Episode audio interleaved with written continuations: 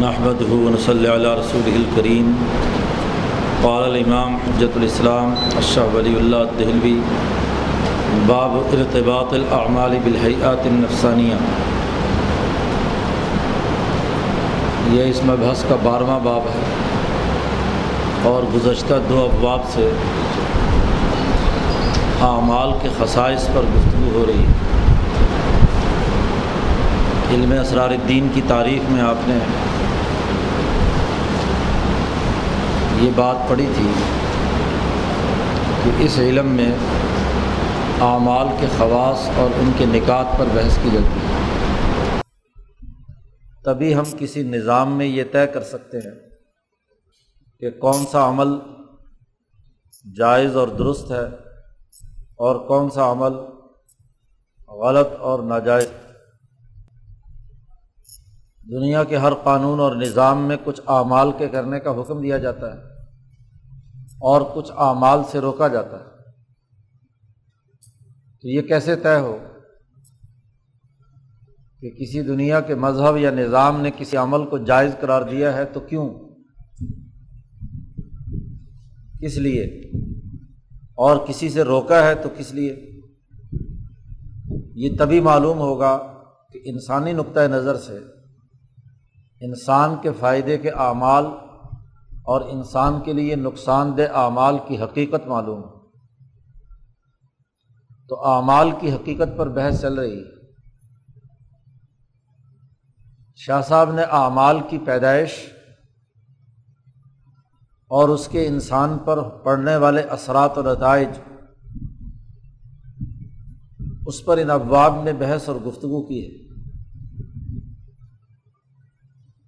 گزشتہ سے پیوستہ باب میں یہ حقیقت واضح کی گئی تھی کہ انسان کے اعمال کا مرکز اس کا ارادہ ہوتا ہے۔ اور ارادے سے پہلے انسان پر کسی کام کرنے کے خیالات کی یلغار ہوتی ہے۔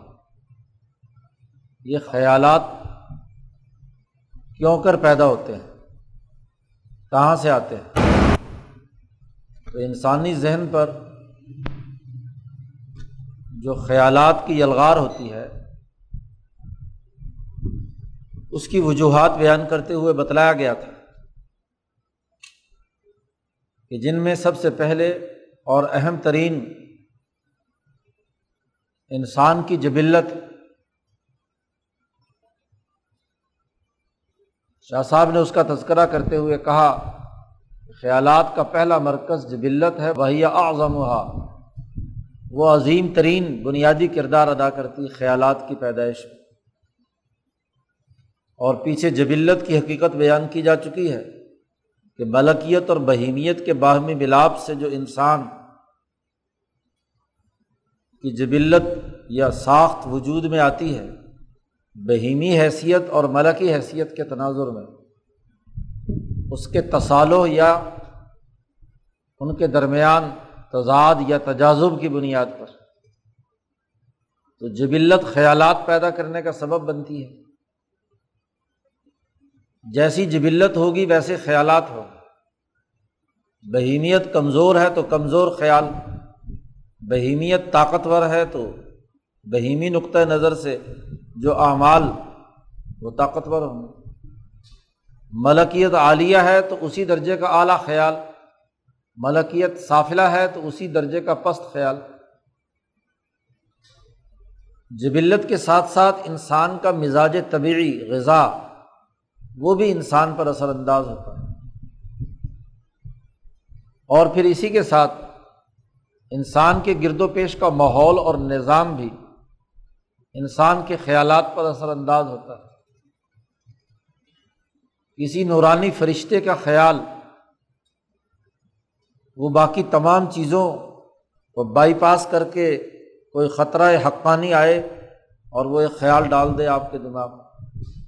یا شیطان، کوئی خصیص قسم کا خیال، پست قسم کا خیال آپ کے اندر ڈال دے۔ تو خیالات کے مجموعے سے ارادہ بنتا ہے۔ جب خیالات ایک ایسی سطح تک پہنچ جائیں کہ جہاں انسان ان خیالات کو رد نہ کر سکے اور اس کے نتیجے میں اس کا نفس ایک ارادہ کرتا ہے کہ یہ کام ہونا چاہیے۔ تو یہیں سے عمل پھوٹتا ہے۔ ارادے نے عمل کرایا اور پھر اس عمل کر چکنے کے بعد اس کے اثرات و نتائج یا اس کا خلاصہ یا اس کا نقش واپس لوٹ کر انسانی نفس پر اثر انداز ہوتا ہے۔ جسے شاہ صاحب نے کہا، عود۔ امبیاس عمل کا پیدا ہونا اور پھر پیدا ہونے کے بعد عود، واپس لوٹنا۔ اور پھر تیسری بات یہ کہی تھی کہ جب یہ عمل واپس آتا ہے، بہیمیت کے فائدے کا ہوگا یا اچھائی کا ہوگا؟ بہیمیت کو اچھا لگا ہے یا ملکیت کو اچھا لگا ہے؟ تو اس عمل کے واپس آنے کے نتیجے میں دوبارہ یہ عمل پیدا ہونے کا ذریعہ بنتا ہے۔ اس طرح جتنے اعمال بار بار دہرائے جاتے ہیں، تو یہ اعمال مل کر ایک دوسرے سے ایک زنجیر بنا لیتے ہیں۔ سلسلہ اعمال جڑتا ہے۔ اس سلسلہ اعمال کے جڑنے کے لیے شاہ صاحب نے لفظ استعمال کیا تھا وہاں۔ تشبس بزیلی ہا کہ پہلا خیال یا پہلا عمل جب وجود میں آیا تو دوسرا آ کر اس کے ساتھ زنجیر بنا لیتا ہے۔ پھر تیسرا، چوتھا، پانچواں، جتنی دفعہ بھی آپ نے ایک عمل دہرایا، وہ آپس میں ایک دوسرے کے ساتھ ایک کڑی میں جڑے ہوئے ہوتے ہیں۔ اور یہ کڑی میں جڑنا صرف ایک زنجیر کے کڑے کے طور پر نہیں بلکہ زنجیر کا ہر پہلا کڑا سبب بنا ہے دوسرے عمل کے لیے۔ دوسرا تیسرے کے لیے، تیسرا چوتھے کے لیے، چوتھا پانچویں کے لیے۔ اسے تشبس کہا گیا۔ یہ تینوں عمل تو انسانی نفس کے اندر ہوتے ہیں۔ اور چوتھا عمل احسا جسے کہا، وہ یہ کہ اس انسان کی جو اصل ماسٹر کاپی وہاں عالم مثال میں یا مالا اعلیٰ میں موجود ہے یا وہاں جو روح الکل کا بڑا سرور ہے، یہاں کا پورا ڈیٹا وہاں بھی محفوظ ہے۔ اور یہ تمام معلومات انسان جب وہاں پہنچے گا تو اس کے سامنے اس کے نفس میں بھی، اس کی روح کے اندر بھی اسی تسلسل اور کڑی کے ساتھ موجود ہوگا اور وہاں بھی یہ موجود ہوگا۔ احسا قرآن نے کہا آسینا ہو لوہے محفوظ کہیں، کتاب و مبین کہیں، کچھ بھی کہیں۔ وہاں وہ تمام اعمال اسی طریقے سے، اسی ترتیب سے محفوظ ہے یہ تو پچھلے اباب کا خلاصہ تھا۔ اب یہ اگر سمجھ میں آ گیا تو اگلا باب خود بخود سمجھ میں آ جائے گا۔ یہ جو عمل واپس لوٹ کر نفس کے ساتھ اٹیچ ہوا، اور یہ جو تشبس بھی ذیلی ہا ایک دوسرے سے ملتے چلے جا رہے اور اس کا ایک تعلق مالا اعلی کے نظام کے ساتھ تو اگر اس کا مطالعہ کیا جائے، تو انسانی اعمال انسانی نفس کی ایک خاص ساخت بنا رہے ہیں۔ ہے آت نفسانی بنا رہے ہیں۔ یہ حیات نفسانی شاہ صاحب کی ایک اصطلاح ہے۔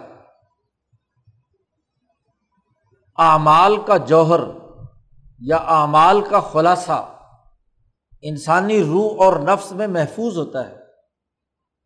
اس محفوظ شدہ ڈیٹا کو شاہ صاحب کہیں تو کہتے ہیں حیت نفسانی ہے۔ یہ اصطلاح لفظ استعمال کی۔ انسانی نفس کی حیت شکل۔ کیونکہ جیسا عمل ہوتا ہے، ویسے ہی نفس کی شکل بن جاتی ہے۔ مثلاً نماز کا عمل کیا، تو نماز کی جو حالت ہے رکو سجود، قیام، تو نفس کی ساخت بھی ویسے ہی بن جاتی ہے۔ نفس بھی نمازی حالت میں ہوتا ہے۔ انسان نے جرم کیا تو وہ جرم کی حالت بھی کم از کم اس لمحے تو موجود ہوتی ہے۔ یا مسلسل جرم کر رہا ہے، تو اس طرح کی عادت بن جاتی ہے۔ یہ جو صوفیہ کے اقبال میں بعض اوقات آپ کو ملتا ہے کہ کوئی انسان خنزیر کی شکل کا ہے، کوئی کتے کی شکل کا ہے، کوئی کیسا کوئی کیسا۔ کتے والے اعمال کرے گا۔ جیسے حدیث پاک میں دنیا کو اور دنیا کے طالب کو کتا کہا گیا۔ اب دنیا جی فتن دنیا مردار ہے اور اس کی تلاش اور اس کی خواہشات اور لذات میں مبتلا انسان اس مردار کے کتے ہیں۔ تو وہ مسلسل عمل کے نتیجے میں وہ انسان کتوں والے اعمال کرے گا تو کتا ہے۔ خنزیر والے اعمال کرے گا تو خنزیر ہے۔ کسی درندے والے عمل کرے گا تو شیر ہے۔ وغیرہ وغیرہ۔ اور اگر انسان کا انسانی نقطۂ نظر سے عمل کرے گا تو انسان ہے، بندے کا پتر ہے۔ پھر اس انسان میں سے بھی اگر نمازی ہے، تو اس کے نفس کی ویسی ہی شکل حیت بن جاتی ہے۔ کیونکہ جب عمل دماغ سے پھوٹا، واپس نفس پر آ کر اس نے اثر چھوڑا، اور نہ صرف چھوڑا، بلکہ اعمال کی ایک زنجیر بن گئی تو اس کے نتیجے میں اس انسانی نفس کی ایک خاص شکل بن گئی۔ یہ شکل اس کو شاہ صاحب کی اصطلاح میں حیت نفسانی، نفس کا اسٹرکچر حیت کا مطلب اسٹرکچر تشخص۔ تو نفس کا ایک خاص تشخص قائم ہو گیا حیت بن گئی۔ اسی کو صوفیہ کی اصطلاح میں ملکہ کہتے ہیں۔ اور اسی کو اخلاق بھی کہتے ہیں۔ یہ تینوں اصطلاح کا مطلب ایک ہی ہے۔ حیات نفسی ملکائے نفسی یا ملکہ مہارت اور یا خلق، یہ تینوں ایک ہی معنویت کے تین عنوان ہیں۔ عام اصطلاح میں اخلاق و اعمال کہا جاتا ہے۔ گویا کہ اس باب کا عام فہم انداز میں ترجمہ کیا جائے تو وہ یہ کہ اعمال اور اخلاق کا باہمی ربط. یہ ربط یہاں بیان کرنا مقصد ہے کہ اعمال اپنے اخلاق کے ساتھ جڑے ہوئے ہوتے یا اخلاق اپنے اعمال کے ساتھ جڑے ہوئے ہوتے چونکہ یہاں حیات نفسانی کا لفظ استعمال کیا ہے تو عام طور پر اس کا مطلب معلوم نہیں ہوتا. اس لیے الجھن پیدا ہوتی ہے عمل سے جو تشخص وجود میں آیا، حیت یا شکل بنی، اسی کا نام خلق ہے۔ ایک آدمی ایک کام بار بار کر رہا ہے، تو اس زنجیری کڑی کے نتیجے میں اس کے اندر ایک مہارت پیدا ہو جاتی ہے۔ پڑھانے کی مہارت، ڈرائیوری کی مہارت، انجینئرنگ کی مہارت، طب کی مہارت تو یہ جو مہارت یا اس کا نفس ڈاکٹر کے روپ میں ڈھل گیا، یہی اس کی حیت نفسانی۔ ہے انجینئر کی روپ میں ڈھل گیا، یہ اس کی حیت نفسانی۔ ہے یہی اس کا خلق، یہی اس کا ملکہ ہے۔ تو یہاں بتلا یہ رہے ہیں کہ ہر عمل اپنے خلق کے ساتھ، اپنے ملکہ کے ساتھ یا حیت نفسانیہ کے ساتھ جڑا ہوا ہے۔ اعمال اور اخلاق کا باہمی رب۔ یہ جو آپ مسئلہ پڑھتے ہیں عام طور پر جس پر آپ کا موضوع بھی ہے، گفتگو کرتے ہیں، کہ اخلاق و معاشیات کا باہمی رب، یہ عنوان دراصل اس باب کا اگلا نتیجہ ہے۔ کوئی دنیا کی زندگی میں کوئی بھی عمل کیا جائے، وہ عبادت سے متعلق ہو یا معاشی سرگرمی سے متعلق ہو یا سیاسی اعمال سے متعلق ہو، ہر عمل اپنے خلق کے ساتھ جڑا ہوا ہے۔ اسی کو ہم کہتے اخلاق اور معاشیات کا باہمی رب، تو اخلاق اور عبادات کا باہمی رب۔ اخلاق اور روزے کا روزے کا ایک خلق ہے، وہ روزے کے عمل کے ساتھ کیا ہے، جڑا ہوا ہے۔ عام انسانوں کے یہاں خلق اور عمل کے درمیان فرق و امتیاز کرنا مشکل ہوتا ہے۔ وہ اعمال ہی کو اخلاق سمجھتے ہیں، اخلاق ہی کو اعمال سمجھتے ہیں۔ لیکن ایک محقق علمی طور پر تحقیق و تدقیق کرنے والا ان دونوں کے درمیان فرق اور امتیاز کو سمجھتا ہے۔ کہ اعمال وہ ظاہری شکل و صورت ہے جو جسم سے صادر ہوتے وقت ظاہر ہوتی ہے۔ جب وہ عمل نہیں بھی کر رہا ہوتا ہے تو مثلاً اس وقت بھی وہ ڈاکٹر ہوتا ہے، اس وقت بھی وہ انجینئر ہوتا ہے، اس وقت بھی وہ معلم اور پروفیسر ہوتا ہے۔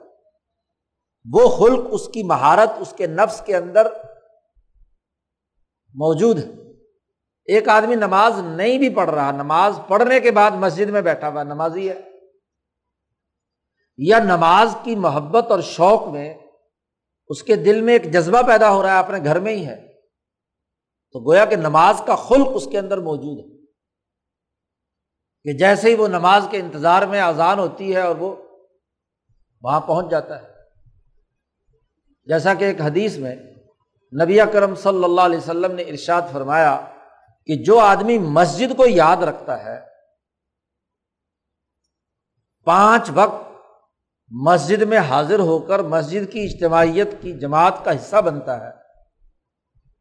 دل اس کا مسجد میں لگا ہوا ہے۔ تو تم گواہی دے دو کہ وہ مومن ہے مومن ہے۔ اب ایمان کسی کے دل کو چیر کر نہیں دیکھا جا سکتا۔ ایمان کی کوئی بھی عملی شکل نہیں ہے۔ ایمان قلب کی ایک کیفیت ہے، نفس کی ایک حیت ہے۔ نماز پڑھنے کی عادت نماز کا ایک ملکہ ہے۔ تو گویا کہ مسجد سے تعلق اس کے قلبی خلق یا ایمان کی حالت پر گواہی دے رہی ہے۔ تو یہ بات یہاں شاہ صاحب واضح کرنا چاہتے ہیں کہ اعمال اور اخلاق یا حیت نفسی یا ملکہ، ان کا آپس میں ایک ربط اس کے لیے ایک قانون بیان کر رہے ہیں۔ اے علم اچھی طرح جان لو، یہ علمی مسلمہ اور قاعدہ ہے کہ ان الاعمال مظاہر الحیات نفسانیہ و شروح الحا و شراکات القتناسیہ و متحدت الماحا فی العرف طبیعی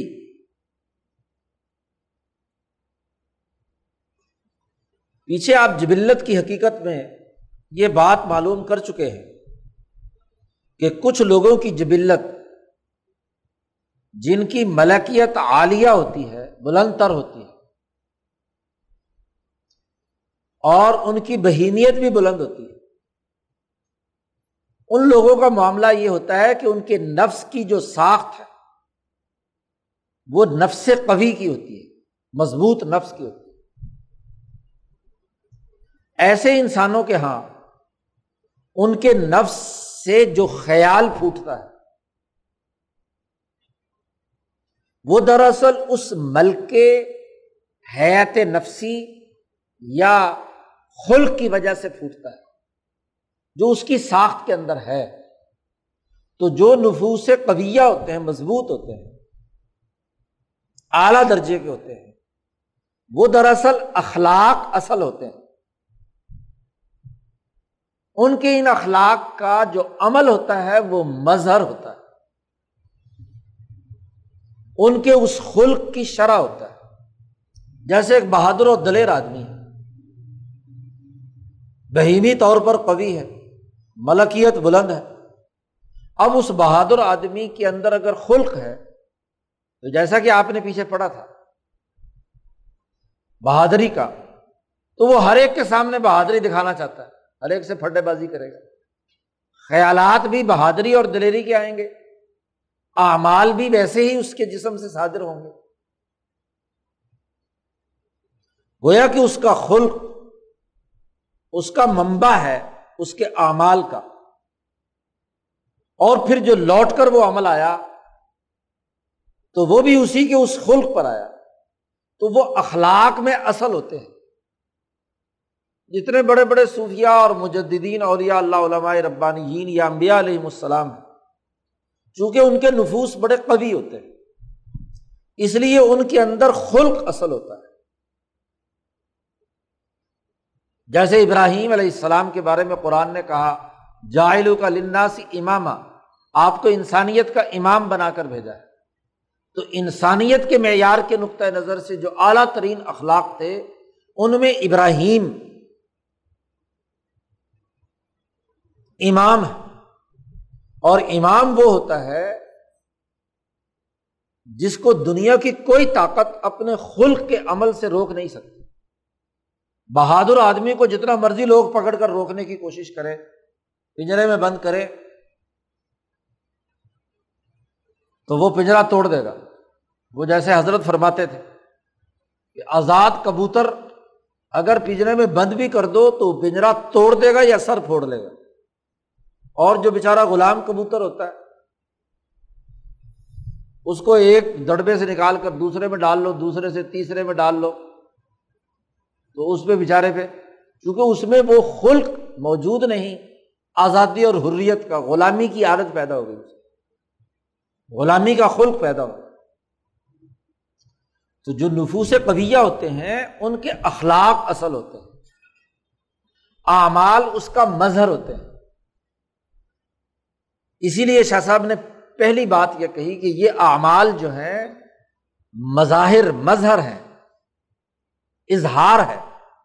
ان کی حیت نفسانیہ کا، ان کے خلق کا، ان کے ملکے کا۔ جیسے کہہ دیتے نا، یہ آدمی تو پیدائشی بہادر ہے، پیدائشی انجینئر ہے۔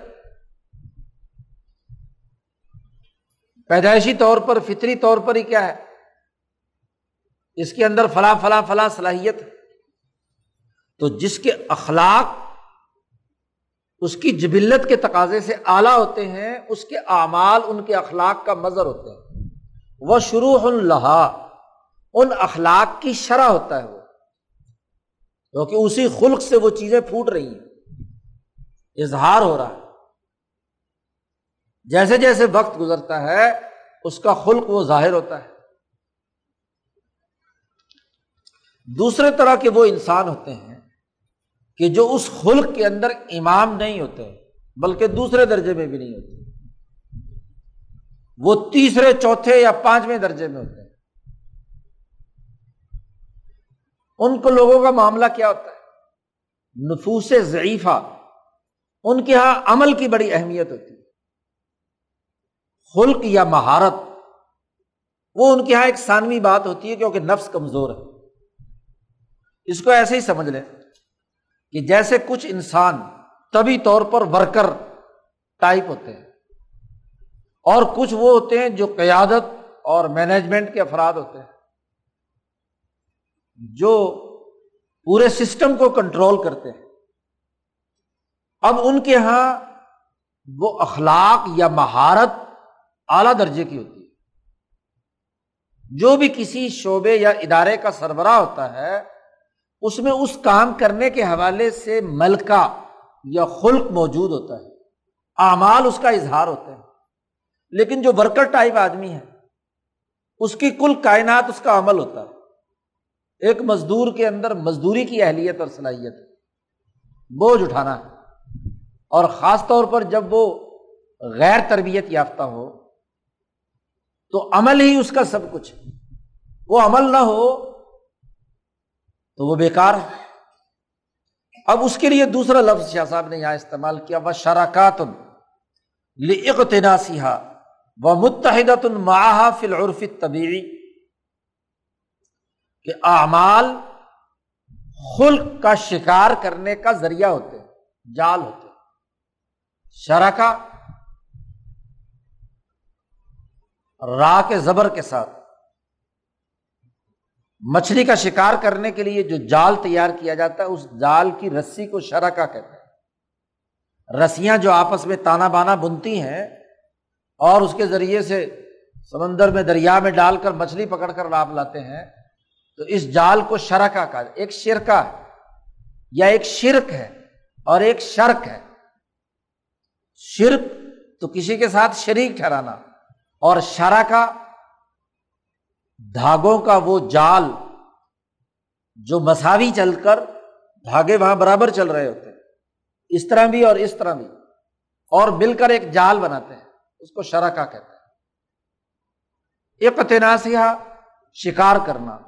ادبی جملہ بولا کہ اعمال اخلاق کا شکار کرنے کے لیے استعمال ہوتے ہیں۔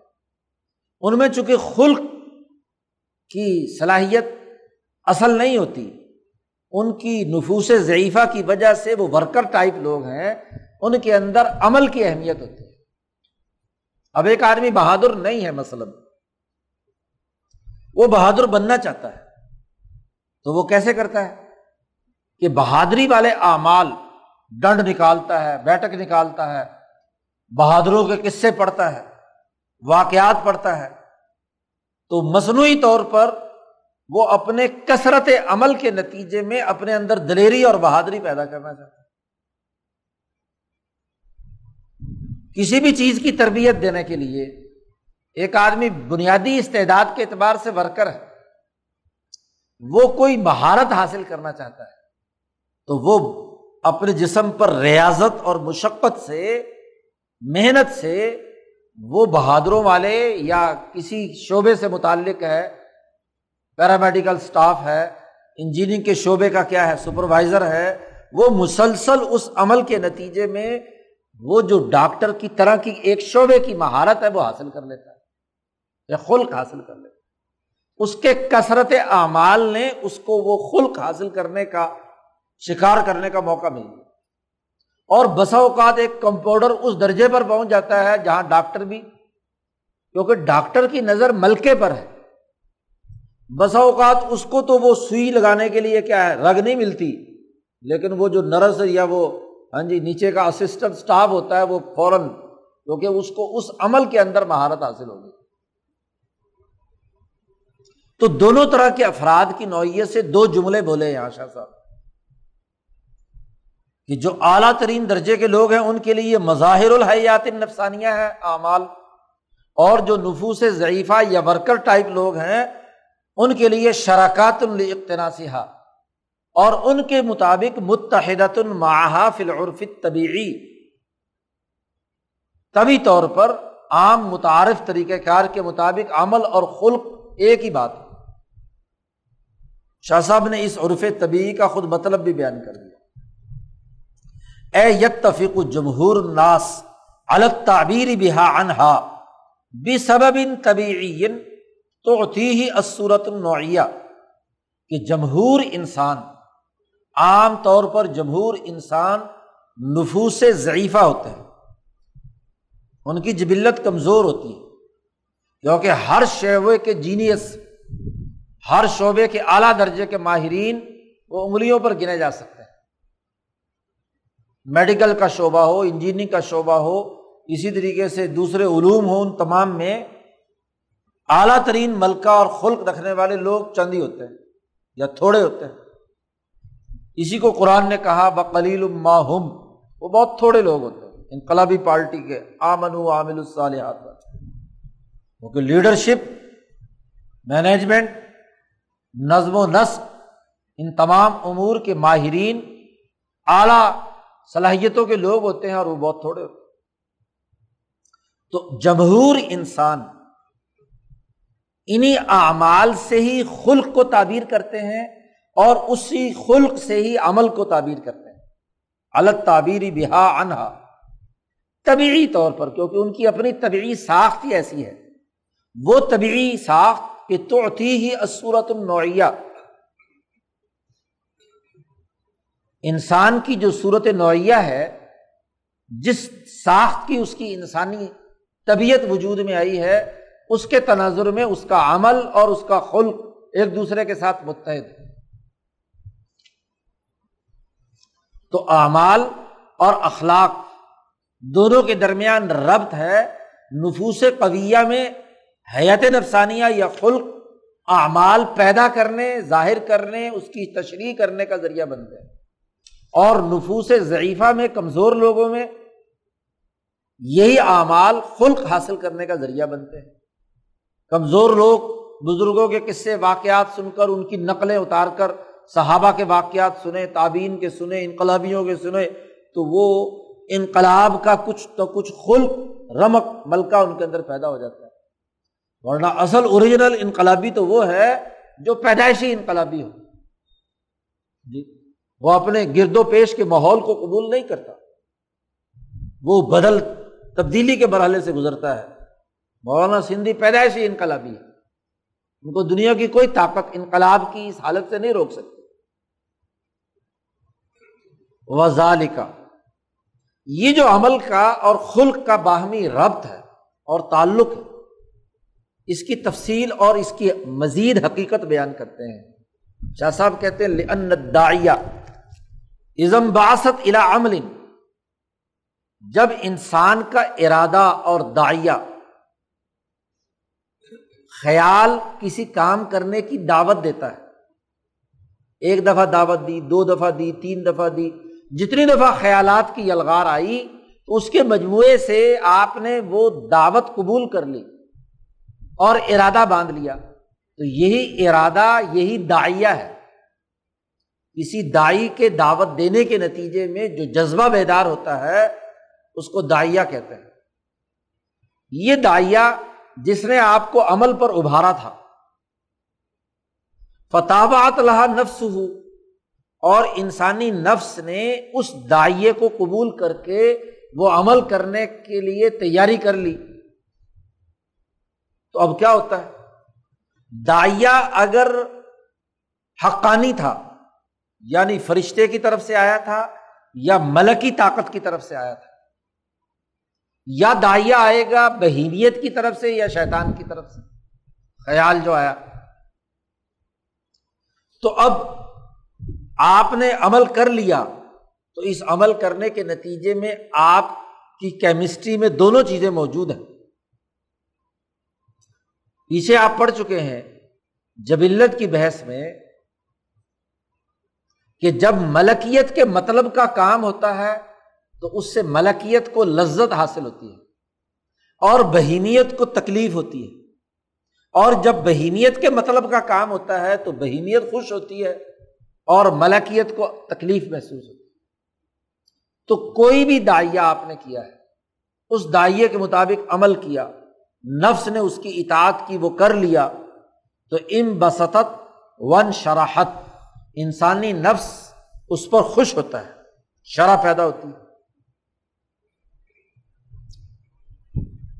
بہیمیت یا ملکیت دونوں کے تناظر وائنم تناعت اور اگر نفس نے اس کے کرنے سے انکار کر دیا، مثلاً دائیا کوئی بہیمیا تھا، حیوانی تھا یا شیطانی تھا، اور آپ نے کرنے سے انکار کر دیا، تو جو بہیمی نفس کی حالت ہے، وہ اس کو تکلیف ہوگی کہ میری بات نہیں مانی۔ اس کو اذیت محسوس ہوگی، تکلیف ہوگی۔ ان قبضت و تقلست اس کے اندر انقباز پیدا ہوگا، گھٹن پیدا ہوگا۔ فائزہ باشر العمل، لیکن اگر آپ وہ عمل کر گزرے، ارادہ کرنے کے بعد آپ نے عمل کر لیا، تو اس عمل کا کوئی نہ کوئی اصل ممبا تھا، کیونکہ وہ خیال یا ملکیت سے آیا ہے یا بہیمیت سے آیا ہے۔ تو اس ممبے سے یہ عمل ہوا، جب عمل کر گزرے تو اب اس عمل کا جو ممبا ہے وہ مضبوط ہو جائے گا۔ کیونکہ اس کو توانائی مل گئی، اس کو لذت ملی۔ ملکیت کا تھا یا بہیمیت کا؟ تو اس تبدہ ممبا ملکیا او بہیمیا اور آپ پیچھے پڑ چکے ہیں کہ بہیمیت اور ملکیت میں عام انسانوں کے درمیان کش بکش رہتی ہے۔ جب ملکیت کا سے متعلق کوئی عمل ہوا تو یہ غالب آ گئی، بہیمیت دب گئی۔ تو گویا کہ ملکیت کا یہ منبع مضبوط ہو گیا یا الٹا ہے تو بہیمیت کا منبع مضبوط ہو گیا۔ ون حرف مقابل ہو و ضعفہ اور اس کے جو بالمقابل ہے، بہیمیت یا ملکیت ممبے کے، اس عمل جہاں سے وہ پیدا ہو رہا تھا، اس کے الٹ، تو ظاہر ہے کہ وہ کمزور ہو جائے گا، دب جائے گا۔ اسی کی طرف اشارہ کیا ہے نبی اکرم صلی اللہ علیہ وسلم کے اس قول میں، یہ تیسری دفعہ اس کتاب میں حدیث آ رہی ہے کہ ان نفس تمنا و تشتہی، انسانی نفس کسی کام کرنے کی تمنا اور خواہش اور شہوت رکھتا ہے۔ ولفرج یوسدق ظالی کا و یوکزب انسانی شرمگاہ اس کی تصدیق کرتی ہے یا تقزیب کرتی ہے۔ ایک غلط خواہش پیدا ہوئی نفس کے اندر آرزو پیدا ہوئی شہبت پیدا ہوئی۔ اگر وہ کام کر گزرا یعنی اس کی شرمگاہ نے وہ حرکت کر لی، تو گویا کہ نفس کی اس تمنا اور شہوت کے ساتھ تصدیق کر دی۔ تو اس کا وہ بمبا مضبوط ہو گیا۔ ایک زانی جب زنا کرتا ہے، تو زنا کی عادت بنتی چلی جاتی ہے۔ اس کا ممبا مضبوط ہو گیا۔ اور اگر وہ اس خیال کو جھٹک کر عفت اور عصمت اختیار کرتا ہے تو پھر ملکیت کا جو عفت کا ممبا ہے وہ مضبوط ہو گیا۔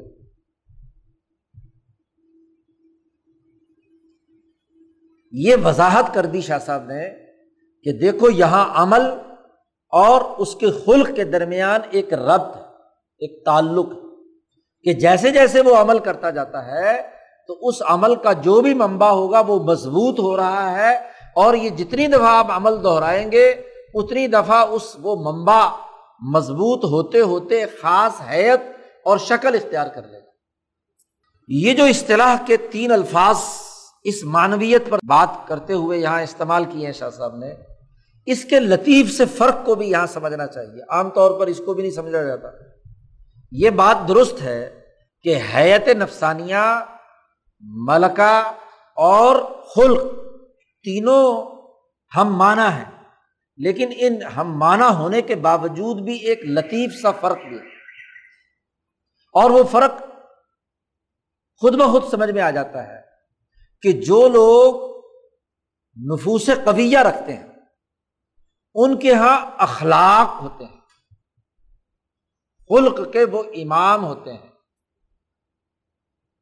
اور اس خلق کے نتیجے میں وہ عمل صادر ہوا۔ ہے یعنی ان کے یہاں اصل خلق ہے اور عمل اس خلق کا اظہار ہے۔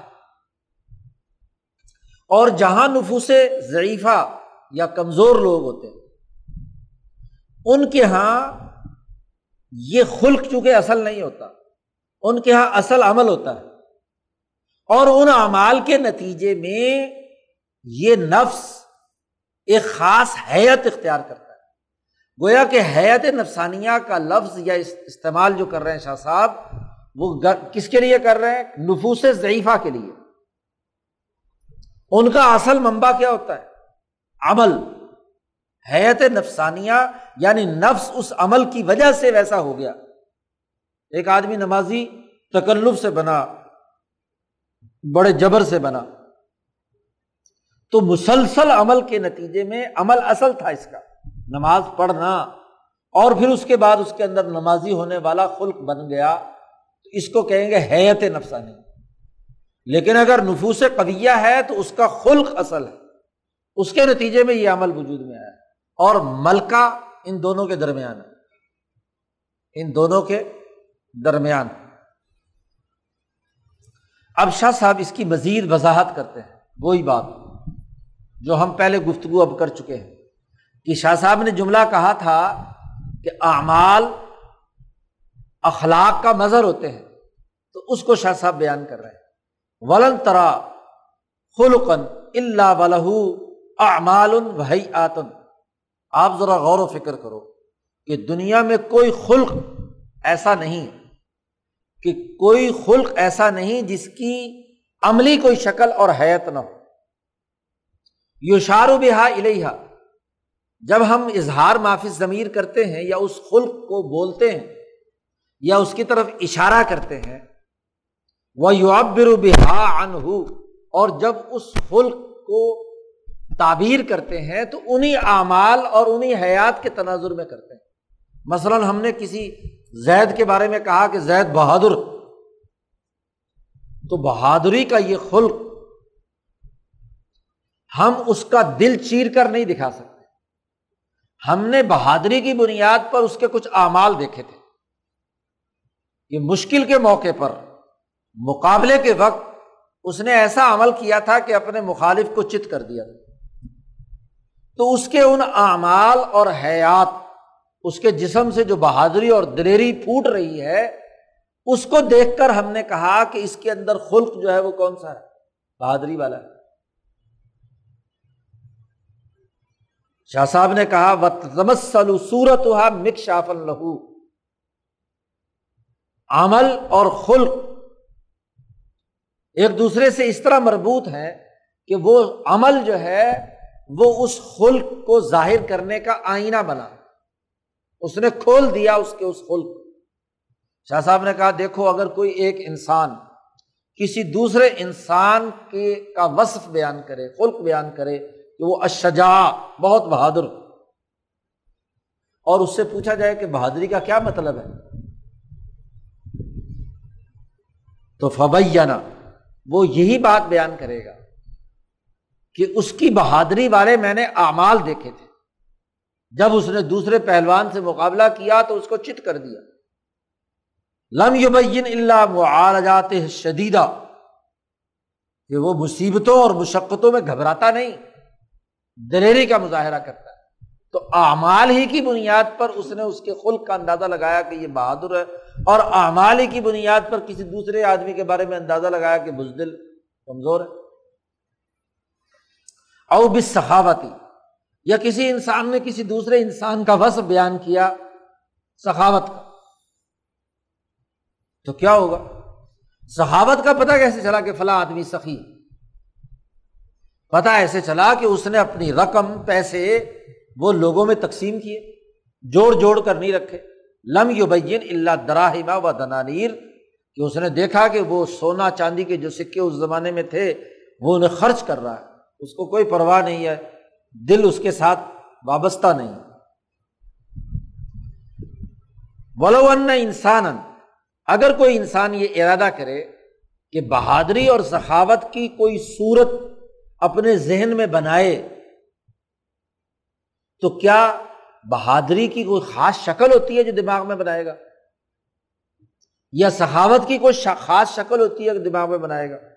شاہ صاحب کہتے ہیں، اس طرح وہ ضرور مجبور ہوگا کہ بہادری سے متعلق جو اعمال ہیں، ان اعمال کی تصویر اپنے دماغ میں بنائے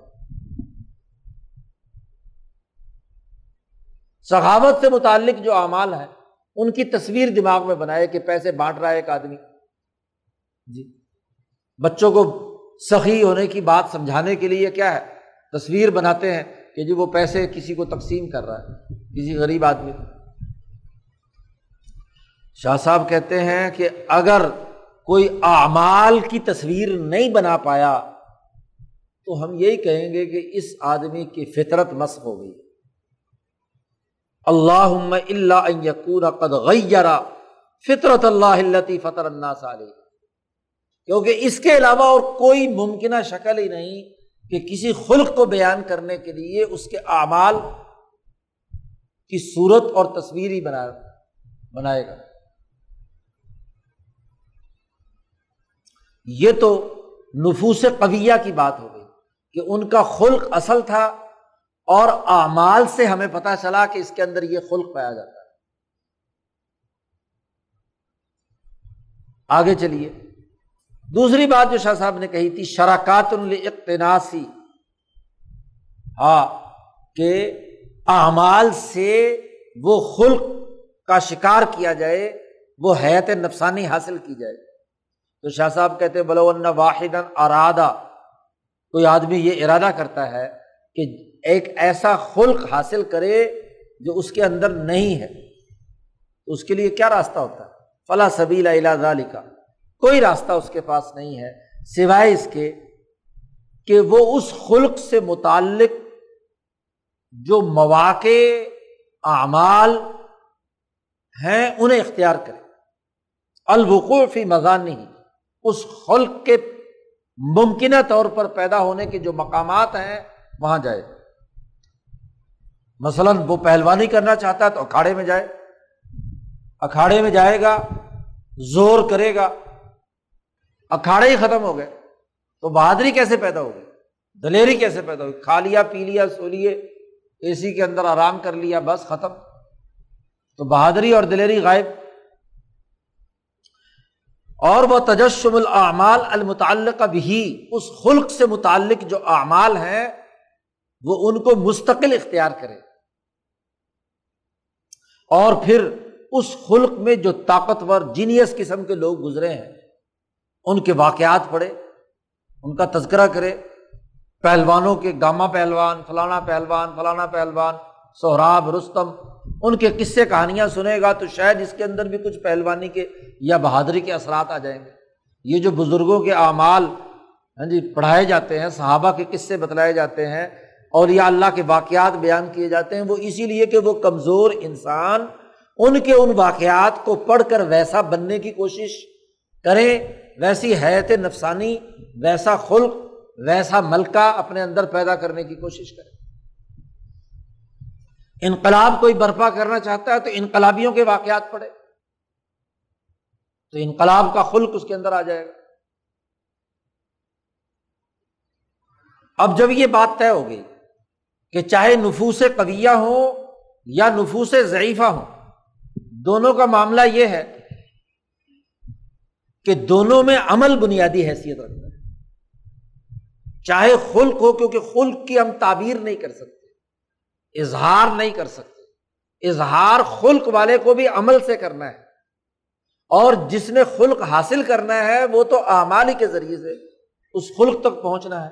اس کا مطلب یہ ہے کہ انسانی معاشرے میں، معاشرے کی اجتماعیت کی بنیاد انسانی اعمال ہے۔ تو شاہ صاحب کہتے ہیں اعمال جب بنیاد بنے تو اعمال کو کسی ضبط میں لایا جا سکتا ہے۔ خلق کو کسی ضابطے میں نہیں لا سکتے۔ کہ یہ کس درجے کا بہادر ہے اور یہ کس درجے کا بہادر نہیں ہے۔ یہ کس درجے کا سخی ہے یا کس درجے کا سخی نہیں ہے۔ اگر درجات بھی بنانے ہیں تو خلق کی پیمائش کا پیمانہ بھی کیا ہوگا؟ عمل۔ کس نے؟ کتنے مقالے لکھے ہیں، کتنے مضامین لکھے ہیں، کتنی کتابیں لکھی ہیں، کتنے ہاں جی آپریشن کیے ہیں، کتنے ہاں جی بلڈنگیں بنائی ہیں، کتنے کام کیے ہیں۔ ان اعمال کی بنیاد، اور یہ اعمال کسی ضبط میں ڈسپلن میں آ سکتے ہیں۔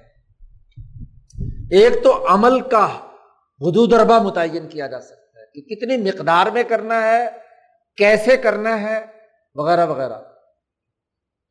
تعداد، عدد شکل، زمان، مکان، تمام چیزیں اس عمل کے حوالے سے متعین کی جا سکتی ہیں۔ اور دنیا کا کوئی بھی قانون جب سوسائٹی میں ڈسپلن پیدا کرتا ہے، تو ڈسپلن کے لیے یہ ضروری ہے کہ ضبط پیدا کرے، نظم و ضبط پیدا کرے۔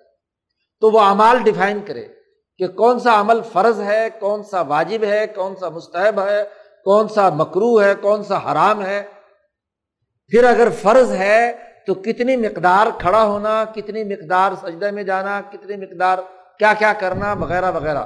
ایک کام شروع سے لے کر آخر تک کس ترتیب کے ساتھ اور کس کس مرحلے میں کیا کیا پڑھنا اور کرنا ہے۔ اس کا مطلب یہ کہ ہر عمل عمل جب اصل ہوا تو شاہ صاحب نے کہا سمل اعمال ہوا العمور المضبوطہ۔ یہاں مضبوطہ ضبط سے ہے۔ نظم و ضبط اور ڈسپلن میں سے۔ ایسا امر ہے، ایسے امور میں سے ہے کہ جن کو منظمت کیا جا سکتا ہے۔ کیسے؟ اللہ کی تقصد توقیت ایک عمل کا وقت مقرر کیا جا سکتا ہے۔ آٹھ گھنٹے کام کرنا ہے، یہاں سے لے کر یہاں تک۔ تو وقت، زمانے کے بغیر کوئی کام منظمت نہیں ہو سکتا۔ و ترا و تب صرف عمل ہی ہے جسے مشاہدہ کیا جا سکتا واچ کیا جا سکتا ہے۔ خلق کو کسی کا سینہ چیر کر نہیں دیکھ سکتا۔ اس کے دل میں کیا ہے؟ اس عمل کا مشاہدہ بھی کیا جا سکتا ہے، دیکھا جا سکتا ہے۔ نگرانی کی جا سکتی ہے۔ و کا و توسر اس کی خبر بھی دی جا سکتی ہے۔ اعمال کرنے والوں کے اوپر اگر کوئی نگران، سپروائزر ہے تو بتلا سکتا ہے کہ کس مزدور نے کتنے گھنٹے اور کس نوعیت کا کام کیا ہے؟ اس کی حکایت کی جا سکتی ہے، خبر دی جا سکتی ہے۔ اور پھر ہر عمل سے جو کسی چیز میں ویلیو پیدا ہوئی ہے، تاثیر پیدا ہوئی ہے، اس کی بھی پیمائش کی جا سکتی ہے کہ اس نے آٹھ گھنٹے میں کتنا کام کیا۔ ایک انسان کو نارمل طور پر اتنے گھنٹے میں اتنا کام کرنا چاہیے تھا، اس نے اتنا کام کیوں کیا؟ کم کیوں کیا؟ زیادہ کیوں کیا؟ اس کو بھی کسی پیمائش میں لایا جا سکتا ہے۔ اور پھر عمل ایک ایسی چیز ہے کہ تدخل تحت القدرتی بل اختیار یہ انسان کی اپنی قدرت اور اختیار میں ہے۔ کہ آپ نے اپنے اختیار سے کیا ہے۔ اور ڈسپلن میں، نظم و ضبط میں یہ ضروری ہے۔ اچھے برے کا تبھی پتہ چلے گا کہ جب آپ اس کو کام کرنے کی قدرت اور اختیار دیں، بھائی مزدوری کرو گے یا نہیں کرو گے؟ آپریشن کرو گے، نہیں کرو گے؟ بلڈنگ بناؤ گے، نہیں بناؤ گے؟ سبق پڑھاؤ گے، نہیں پڑھاؤ گے؟ اور اگر جبر ہو یا جبر نہ بھی ہو، آزاد چھوڑ دیا جائے بغیر کسی اس کے، تو کیسے پیمائش ہوگی اس کی؟ نظم و ضبط اور ڈسپلن میں یہ بھی ضروری ہے کہ جس کو کسی ضبط میں لا رہے ہیں، جس کا امتحان لے رہے ہیں، اس کو قدرت اور اختیار بھی دیں۔ وہ اپنے پیپر میں کیا لکھے؟ اگر مجبور ہے، تو تب تو کوئی نتیجہ نہیں۔ اس کو اختیار ہو کہ وہ اس وقت صحیح لکھے، غلط لکھے، لکھنے کا اختیار ہونا۔ اور وہ یمکن آخذہ بحا و علیہ اور عمل ایک ایسی چیز ہے کہ جس کا پر مواخذہ کرنا اس کی سزا یا جزا اچھا کیا ہے تو اچھا نتیجہ، برا کیا ہے تو برا نتیجہ بھی حاصل کرنا ممکن ہے۔ خلق کے بارے میں تو ہم نہ مواخذہ کر سکتے، نہ وہ انسان کے اپنے اختیار اور قدرت میں ہوتا، نہ اس کو نقل کہیں کیا جا سکتا، نہ اس کو کسی وقت کا پابند بنایا جا سکتا۔ نہ اس کا مشاہدہ کیا جا سکتا تو خلق کی بنیاد پر تو قانون اور ضابطے نہیں بنتے۔ ہر آدمی کہتے میرا دل تو بڑا نیک تھا، میں نے تو نیکی کے ساتھ پاکستان کا خزانہ لوٹا تھا۔ تو کیا پتہ چلے گا؟ نیکی کے ساتھ کیا تھا، اچھائی کے ساتھ کیا تھا یا برائی کے ساتھ کیا تھا؟ اعمال کی ظاہری شکل جو ہے، تو بنیاد کیا ہوا؟ عمل۔ عمل اور خلق کا باہمی ربط بھی بتلا دیا۔ اور پھر اس میں اعمال کی جو بنیادی حیت ہے، شکل ہے، سسٹم بنانے کے تناظر میں اسے بھی شاہ صاحب نے واضح کر دیا۔ اور پھر یہاں سے آگے شاہ صاحب وہی بات لا رہے ہیں جو ہم پہلے شروع میں بیان کر چکے ہیں کہ سمن نفوس لئی ست سوا فی احساء ملاقات علیہ تمام انسان برابر نہیں ہے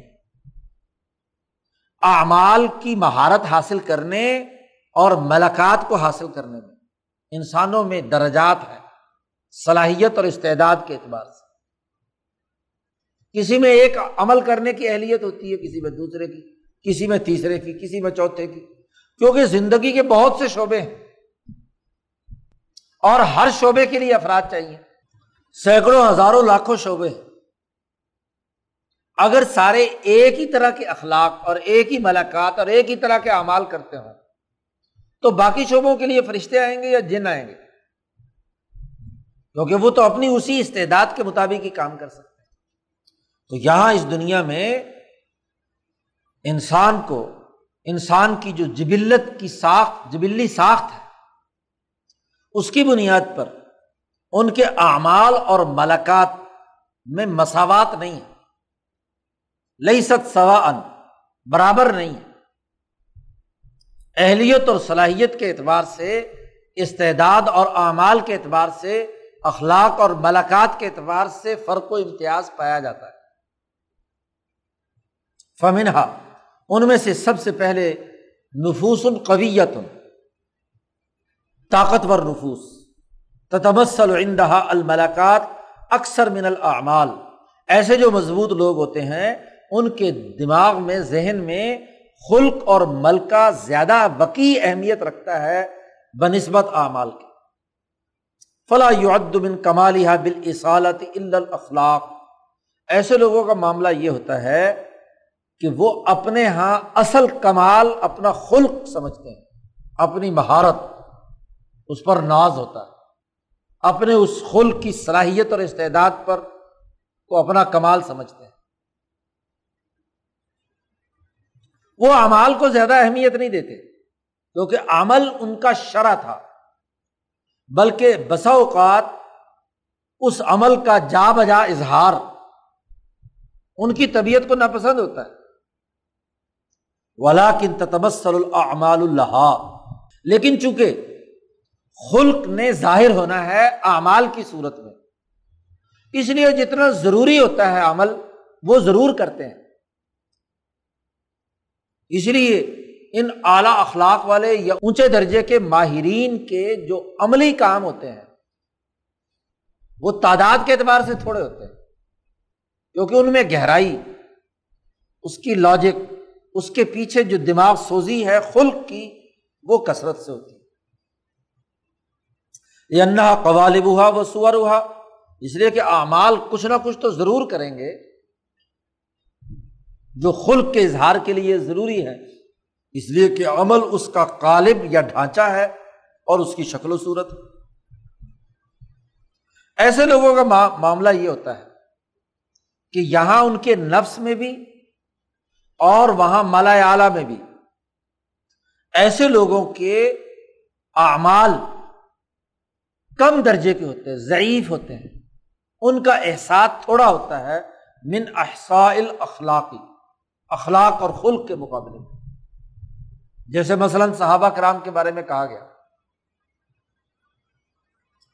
کہ سخاوت کے جس اعلی مقام پر وہ تھے، تو ایک کھجور جو انہوں نے اللہ کے راستے میں دی، وہ ایک عام امتی کے عہد پہاڑ کے برابر سونے کے دینے سے بھی زیادہ قدر و قیمت رکھتی ہے۔ کیوں؟ کہ وہاں اس عمل کی ظاہری شکل کو نہیں تولا جائے گا۔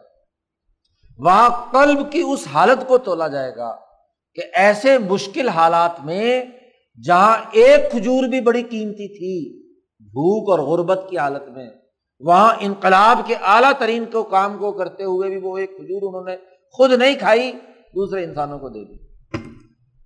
کیونکہ ان کے یہاں خلق اصل۔ تو ان کی پیمائش ان کے اخلاق کی بنیاد پر ہوگی اور وہاں جتنے بھی نتائج ہیں، وہ اخلاق کے حوالے سے۔ دوسرے قبیہ میں ابو جہل بھی تھا۔ اس کی بھی پیمائش ظاہری اعمال پر نہیں۔ اصل اس کی خلق کہ اس کے دل میں کتنا بغض اور نفرت محمد الرسول اللہ صلی اللہ علیہ وسلم سے تھی، صحابہ سے تھی، دین سے تھی۔ کتنا بڑا کفر اس کے اندر، اس کے خلق کے اندر بد اخلاقی کے طور پر داخل تھا۔ عمل تو اس نے بہت تھوڑے کیے ہوں گے، حضور کی مخالفت میں۔ ظاہری تعداد کے اعتبار سے۔ لیکن چونکہ بغض اور عداوت کی انتہا، قلب کے حوالے سے، اپنے خلق کے حوالے سے انتہا درجے پہ حضور کا بدترین دشمن فرعون و حاضل اما اس پورے کفر اور ظلم کے نظام کا سربراہ۔ اسی درجے کا نفس قبیہ پر جو سزا و جزا ہے، وہ ان کے اخلاق کی بنیاد پر۔ اعمال کی تعداد کو پیش نظر نہیں رکھا جائے گا۔ بے منزلت مائے تمسل فرو یا من اشباہ المان المراد کل ختم الافواہ والفروج۔ یہ ایسے ہی ہے کہ انسان جن کی پیمائش ان کے اخلاق سے ہوتی ہے، تو باقی انسانوں میں جیسے خواب انسان کے اخلاق کے مطابق ظاہر ہوتے ہیں۔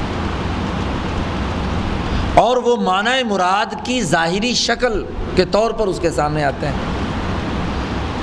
اور یہ مثال پہلے بھی ایک دفعہ گزر چکی ہے کہ ایک آدمی تھا محمد بن سیرین کے زمانے میں۔ اس نے یہ خواب دیکھا کہ اس کے پاس مہر ہے۔ وہ لوگوں کے منہوں اور ان کی شرمگاہوں پر مہر لگاتا جا رہا۔ تو ابن سیرین سے جا کر پوچھا کہ یہ میں نے خواب دیکھا۔ تو امام ابن سیرین نے کہا کہ تم مؤذن تو نہیں ہو کہیں؟ کہا کہ ہاں۔ انہوں نے کہا، لگتا ہے کہ تم مؤذن ہو اور اذان غلط وقت پر دیتے ہو شہری کی۔ ابھی شہری کا وقت باقی ہوتا ہے کہ قبل از وقت ہی کیا ہے؟ تم اذان دیتے ہو تو لوگ کھانے پینے اور جمع سے رک جاتے ہیں۔ یہی مطلب ہے، ان کے منہوں پہ مور لگانے کا کہ کھانا پینا بند کر دیں۔ تو اب یہاں اس کی جو اذان کی کیفیت اور عمل ہے، یہ اس کے اندر اذان دینے کا اتنے شدت کا جذبہ تھا کہ وقت ہوا ہی نہیں، پہلے ہی بانگا دینا شروع کر ٹائم ابھی ہوتا نہیں ہے تاجد کا، یا ابھی فجر کا ہوتا ہی نہیں ہے۔ پانچ، دس منٹ پہلے ہی اذان دے دیتے اور گھر کی عورتیں جو ہے نا، بسا اوقات وہ اذان سن کر نماز پڑھ لیتی ابھی وقت ہوا نہیں ہوتا۔ عشا میں بھی رمضان آ رہا ہے عشا میں۔ کیونکہ تراویاں پڑھنی ہے اور فٹیک پوری کرنی ہے اس لیے جلدی اذان دو اور جلدی جماعت کھڑی ہو، چاہے وقت ہو یا نہ ہو۔ تو ایک نفوس قبیہ ہے، جن کے ملاقات اور اخلاق یا مہارتیں اصل ہوتی ہیں، عمل چاہے وہ تھوڑا بھی کرے۔ ومنہا، اور دوسرے نفوس ضعیفہ ہوتے ہیں، کمزور ہوتے ہیں۔ ان کے یہاں ان کا سب سے بڑا کمال ان کا عمل ہوتا ہے۔ آپ نے کمزور اور ورکر ٹائپ لوگوں کو دیکھا ہو، ان کو ایک عمل بتلا دیا کہ یہ کرنا ہے آپ نے صبح سے شام تک۔ وہ ایسے نیک اور صحیح ٹائم پر آ کر وہی جو روٹین کا عمل ہے، وہ ان کی زندگی کا حصہ بن گیا۔ عین عمل ہی ان کا خلق کمال ہے۔ اور اگر کسی وجہ سے وہ رک جائے تو بیمار پڑ جاتے ہیں بیچارے۔ کہ ہم نے وہ جو طے شدہ دن بھر کا کام ہمارے ذمے لگایا گیا تھا، وہ ہم نے نہیں کیا۔ وہ ان کا اعمال ہی ان کا عین کمال ہوتے ہیں۔ وجہ کیا ہوتی ہے؟ کہ ایسے لوگوں کا چونکہ نفس کمزور ہوتا ہے، تو اس عمل کے نتیجے میں جو حیت نفسانی ہے، اس میں استقلال نہیں ہوتا، مضبوطی نہیں ہوتی۔ ان کا دل ایک جگہ ٹھہرایا، ٹھہراؤ نہیں ہوتا۔ چونکہ قلب میں ٹھہراؤ اور استقامت نہیں ہوتی، تو جب تک وہ عمل نہ کر لیں، انہیں چین نہیں آتا۔ فلا تبسل اللہ مزبح اللہ فل اعمال وہ لوگ اپنے عمل کے اندر ہی گم ہوتے ہیں۔ ایسے لوگوں کا جو جزا سزا ہے، یا ایسے لوگوں کا جو ڈیٹا رکھا جاتا ہے، وہ ان کے اس اعمال ہی کا پورا ڈیٹا محفوظ کر لیا جاتا ہے۔ کیونکہ ان کی جو ذہنی سطح ہے یا عملی سطح ہے، وہ اپنے عمل کے ساتھ وابستگی کی ہے۔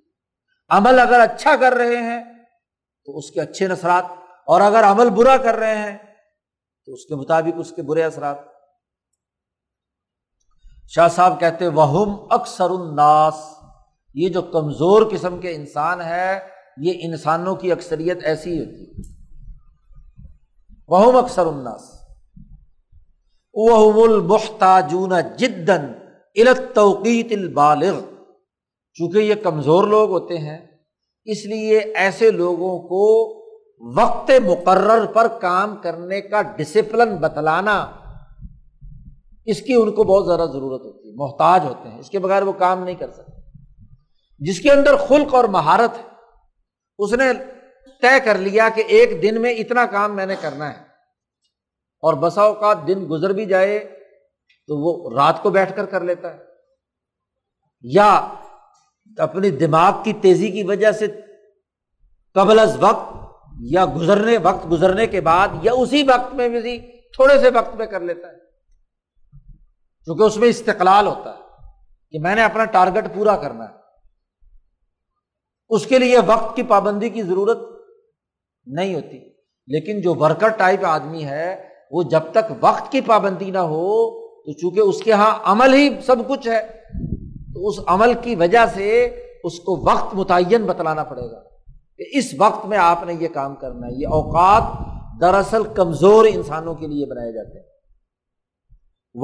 المعانی، جب انسانوں کی اکثریت کمزور انسانوں، انسانیت پر مشتمل ہے اور کمزور انسانوں کے یہاں اعمال ہی اصل ہیں۔ تو شاہ صاحب کہتے ہیں، جتنے بھی ناموس سے آئے ہیں، شریعتیں آئی ہیں، تورات، زبور، انجیل، قرآن، انسانی سوسائٹی کو منظم کرنے کے لیے ان میں اعمال کو اثر اہمیت دی گئی۔ کیونکہ عام انسانوں کو سامنے رکھ کر قوانین بنائے جاتے ہیں۔ خاص انسانوں کو، غیر معمولی ذہین لوگوں کو سامنے رکھ کر سلیبس نہیں بنایا جاتا۔ پڑھنے، پڑھانے کا انداز نہیں اختیار کیا جاتا۔ سسٹم نہیں بنائے جاتے۔ وہ تو جینیس لوگ ہوتے ہیں۔ بسا اوقات سسٹم سے ماورا ہاں جی ایسے ذہین آدمی تو بچپن میں ہی کیا ہے، چھوٹی سی عمر میں ان کو ایم ایس سی کرا دی، ہو جاتی ہے۔ لیکن وہ کسی ڈسپلن کے آدمی نہیں ہے غیر معمولی آدمی، اس کی بنیاد پر قانون نہیں بن سکتا۔ قانون عام انسانوں کے لیے ہے۔ جب عام انسانوں کے لیے ہے تو عام انسانوں کی صلاحیت نفوس ضعیفہ کی ہوتی ہے اور ان کے لیے اعمال کے اوقات متعین کرنا ضروری ہوتے ہیں دو باتیں۔ نفوس کی دو قسمیں اور ان کی بنیاد پر اخلاق سے اعمال یا اعمال سے اخلاق۔ ان دونوں کا باہمی جو فرق و امتیاز ہے وہ شاہ صاحب نے واضح کر جب عمل اصل ہوئے، تو شاہ صاحب کہتے ہیں کہ ملا اعلیٰ میں بھی اعمال ہی اعمال ہی اپنا ایک خاص استقرار رکھتے ہیں۔ مستقل حیثیت رکھتے ہیں مالا اعلیٰ کیونکہ مالا اعلیٰ انسانوں کو کے نظام کو، کائنات کے سسٹم کو چلانے کا مرکز ہے۔ تو جہاں سے سسٹم بنایا اور چلایا جا رہا ہے، وہاں بھی انہیں اعمال کے حوالے سے مینجمنٹ ہوگی۔ کہ انسانی زندگی کے لیے کون سا عمل اس کی انسانیت کو بحال کرنے اور ترقی دینے والا ہے اور کون سا عمل اس کے لیے نقصان دہ اور برا شاہ صاحب کہتے سم ان کثیر من العمال اعمال کی اکثریت ملا اعلی میں اپنا ایک مستقل وجود رکھتی ہے۔ نماز، روزہ، حج، زکوٰۃ، یا اسی طریقے سے جو حرم، حرام اعمال ہے وہ بھی اپنے مالا اعلیٰ میں ایک مستقل حیت رکھتی ہے۔ جب وہ برا عمل ہوتا ہے، تو مالا اعلیٰ کی لانت اس عمل پر پڑتی ہے۔ اور جب وہ اچھا عمل ہوتا ہے تو اس اچھے عمل پر وہاں سے رحمت اور رضوان نازل ہوتا ہے۔ وہ یہ توجہ ہوئی استحسان ہم او استحجان ہم بال مالا اعلیٰ کے فرشتے اچھا عمل ہے تو اس کو اچھی نظر سے دیکھتے ہیں، اس استحسان کی نظر سے دیکھتے ہیں۔ اور اگر وہ برا عمل ہے تو اصلاً فرشتے اس پر لانت اور اس کی برائی کا اظہار کرتے ماقت نظری نفسانیت تصدر عنہا قطع نظر اس بات کے کہ خود اس عمل سے انسان کے اندر حیت نفسانی یا ملکہ نفسانی کیا بنا؟ کیونکہ انسان کمزور ہے اور اکثریت جب کمزور لوگوں کی ہے، ان کا نفس کے اندر ٹھہراؤ نہیں، یہ ڈگمگاتا رہتا ہے۔ استقلال نہیں، تو وہ سو دفعہ بھی کوئی عمل کر لیں، اس کے باوجود بھی ان کا نفس کمزور ہونے کی وجہ سے وہاں مستقر نہیں ہوتا۔ لیکن یہ عمل مالا اعلی کے اندر جو اس کائنات کا نظام چلانے والا ہے، وہاں اپنا ایک اثر رکھتا ہے۔ وہاں یہ مستقل اپنا وجود رکھے ہوئے ہے۔ تو جب یہ انسان یہ عمل کرتا ہے، تو قلب پر کیفیت ہو یا نہ ہو؟ خلق کی حالت بدلے یا نہ بدلے مالا اعلیٰ میں جو موجود ہے، وہاں سے ضرور اس پر رحمت آتی ہے۔ نماز میں دل لگے یا نہ لگے، نماز پڑھنے کے نتیجے میں آپ کا خلق صحیح ہوا یا نہیں ہوا؟ قطع نظر اس بات کے۔ نماز کی یہ حیت مالا اعلیٰ میں اپنا ایک مستقل وجود رکھتی ہے۔ جب آپ اس کی نقل اتارتے ہیں کسی جماعت کے اندر شریک ہو کر، کسی امام کے پیچھے تو ضرور رحمت آتی ہے۔ بس اوقات لوگ کہتے ہیں جی نماز کی وجہ سے کچھ بھی نہیں ہوا، تو اب چلو جی نماز کی پڑھنی آپ نے نقل اتاری ہے، آپ کے دل کی کمزوری کی وجہ سے دل پر تو کوئی اثر نہیں ہوا۔ لیکن اس عمل کی ایک اٹیچمنٹ ہے، اس کا ایک لاسلکی ربط ہے، اس کا ایک تعلق ہے مالا اعلیٰ میں موجود نماز کے ساتھ۔ تو وہاں سے ضرور انعام کی حالت آتی ہے۔ یہ بادشاہ صاحب یہاں بیان کر فیقون ادا الصالح منہا چنانچہ ان میں سے اچھے اعمال ادا کرنا ایسا ہی ہے کہ جیسے آپ نے مالا اعلیٰ کے الہام کو قبول کر لیا۔ پھر تقرب منہم کہ مالا اعلیٰ سے آپ کو قربت حاصل ہو گئی۔ وہ تشب بہم آپ نے ان سے مشابت اختیار کر لی۔ اور پھر اس نماز یا اچھے عمل کے نتیجے میں آپ پر انوارات حاصل ہونا شروع ہو گئے۔ آپ کا دل تو کمزور تھا، آپ کا نفس تو کمزور تھا، اس میں یہ مستقل نہیں بنا۔ لیکن ایک بات ضرور ہے کہ جب آپ یہ عمل کریں گے تو اس وقت کم از کم نفس کی وہ حیت ضرور بنتی ہے۔ لیکن بےچارا کمزور ہے، نقش بر آب، پانی پر لکھنے کی حالت۔ اسی لیے صوفیہ جب گفتگو کرتے ہیں تو وہ یہ کہتے ہیں کہ انسانوں کا نفس کسی کا پانی کی طرح ہوتا ہے اور پانی کی کئی قسمیں ہوتی ہیں۔ ایک پانی بالکل سادہ ہے اس کے اوپر انگلی سے لکھو، جیسے ہی انگلی ہٹائی، سب کچھ مٹ گیا۔ اور ایک پانی گاڑا ہوتا ہے سونے جیسا ہاں جی چاندی جیسا، کسی اور مائع کی طرح۔ اس میں اگر انگلی سے لکھو تو اس کے اوپر نقش رہتا ہے۔ تو انسان بھی ایسا ہی ہے نا، یہی تو بات حضور نے فرمائی کہ اناس معدن کا معدن ذہبی والفضا انسانوں کی بھی کیا ہے معدن ہوتے ہیں؟ چشمے ہوتے ہیں۔ کوئی سونے کا، کوئی چاندی کا، کوئی لوہے کا، کوئی تانبے کا، کوئی سادہ ہی پانی کا۔ تو اکثریت چونکہ نفوس ضعیفہ ہوتے ہیں، تو وہ عمل جب ہو رہا ہوتا ہے تو نقش بنا رہا ہوتا ہے اس کے نفس پر۔ لیکن جب عمل ختم ہوا تو نقش مٹ گیا، نقش بر آب ثابت ہوا۔ لیکن چونکہ اس عمل کا مالا اعلی کے ساتھ ایک ربط ہے اس ربط کی وجہ سے نفس نے تو بے شک اس نے حید قبول کی ہو یا نہ کی ہو، لیکن اس ربط کی وجہ سے اس پر انوارات الہیہ یا اس کی اچھائیاں ضرور ظاہر ہوتی ہیں۔ وہ یقون اقتراف السیہ منہا خلاف ذالک اور اگر کوئی بد عملی کی ہے، تو بد عملی اگرچہ آپ کے نفس پر حیت نفسانیہ نہیں بنایا اس نے، وہ بھی گویا کہ ایسے ہی تھا جیسے نقش بر آب برا کام کیا تو آیا اور گزر گیا۔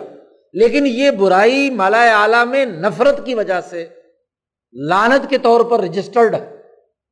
تو جیسے ہی یہ برائی ہوتی ہے تو وہ لانت آٹومیٹکلی آ جاتی نفوس ضعیفہ کی وجہ سے اگرچہ نقش نہیں بنا حیت نہیں بنی ویسے لیکن عمل کی یہ بد خلقی چونکہ وہاں جتنے بھی قرآن پاک نے گناہ کبیرہ بتائے ہیں یہ گناہ کبیرہ جتنے بھی ہیں، یہ وہ ہیں جو مالا اعلیٰ کے اندر کیا ہے، ان کے ساتھ لانت وابستہ ہے۔ ارادے سے کیا ہو یا بغیر ارادے کے کیا ہو، جب بھی وہ عمل ہوگا تو اس کے نتیجے میں وہ لانت خود بخود نیچے ٹپکے گی۔ کیونکہ ایک سسٹم کے ساتھ مربوط ہے نا۔ لوگ مقرر کر رکھے ہیں کسی فیکٹری میں کام کرنے والوں پر کہ جب بھی ان میں سے یہ عمل کرے تو چترول کرنی ہے۔ چترول کریں گے نا وہ۔ ظاہری عمل وہ ہوگا۔ دل تھا یا نہیں تھا، نیت تھی، نہیں تھی۔ اسی طریقے سے اگر فلانا عمل کریں، یہ سارے لوگ جو یہاں اس نظم و نسق کے ساتھ وابستہ ہیں، تو ان کو یہ انعام دینا ہے۔ چاہے وہ دل ہوا ہے یا نہیں ہوا ہے حیت نفسانیہ بنی یا نہیں بنی تو اس کا مطلب یہ ہوا کہ اعمال اصل ہوئے۔ نظم و ضبط اور ڈسپلن یا سوسائٹی کو مستحکم بنانے اس کی اجتماعیت کو قائم رکھنے کے لیے ڈسپلن کو برقرار رکھنے کے لیے اعمال مرکزی نظام کے اندر اپنی ایک حیثیت رکھتے اور شاہ صاحب کہتے ہیں، یہ جو استقرار ہے یعنی یہ جو اعمال مالا اعلیٰ میں لٹکے ہوئے ہیں رجسٹرڈ ہو چکے ہیں، اچھائی یا برائی کے تناظر میں، یہ استقرار جو ہے، اس کی بھی چند شکلیں ہیں۔ وہ حاضل استقرار یا بعض نسخوں میں استقرا لکھا ہوا ہے، حمزہ، یہ کتابت کی غلطی ہے، استقرار ہے کہ مالا اعلیٰ کے اندر یہ ٹھہرنا یقون بھی وجوہ یہ بھی چند وجوہات کی وجہ سے۔ اور اس کی بھی دو وجہ یہاں شاہ صاحب نے بیان کی ہیں۔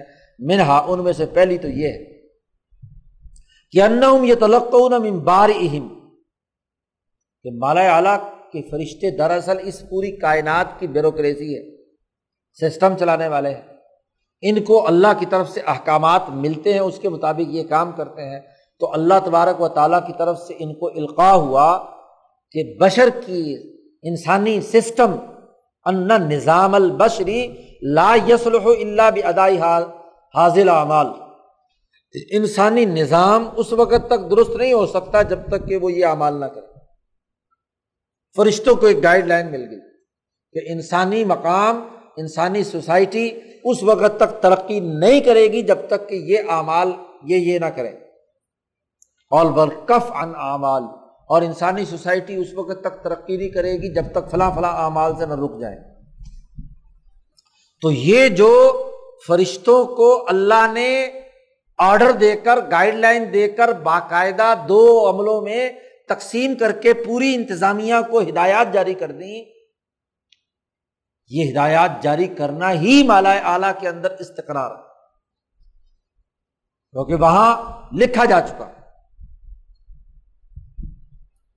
جیسے کسی فیکٹری کے یا کسی ادارے کے یا کسی نظم و نسق کے گائیڈ بک میں جو انتظامی ڈھانچہ چلانے والے لوگ ہیں، ان کو ہدایات جاری ہو گئی کہ یہ امال کا یہ رجسٹر ہے، یہ امال کا یہ یہ کریں گے تو ٹھیک ہے، یہ نہیں کریں گے تو برا ہے۔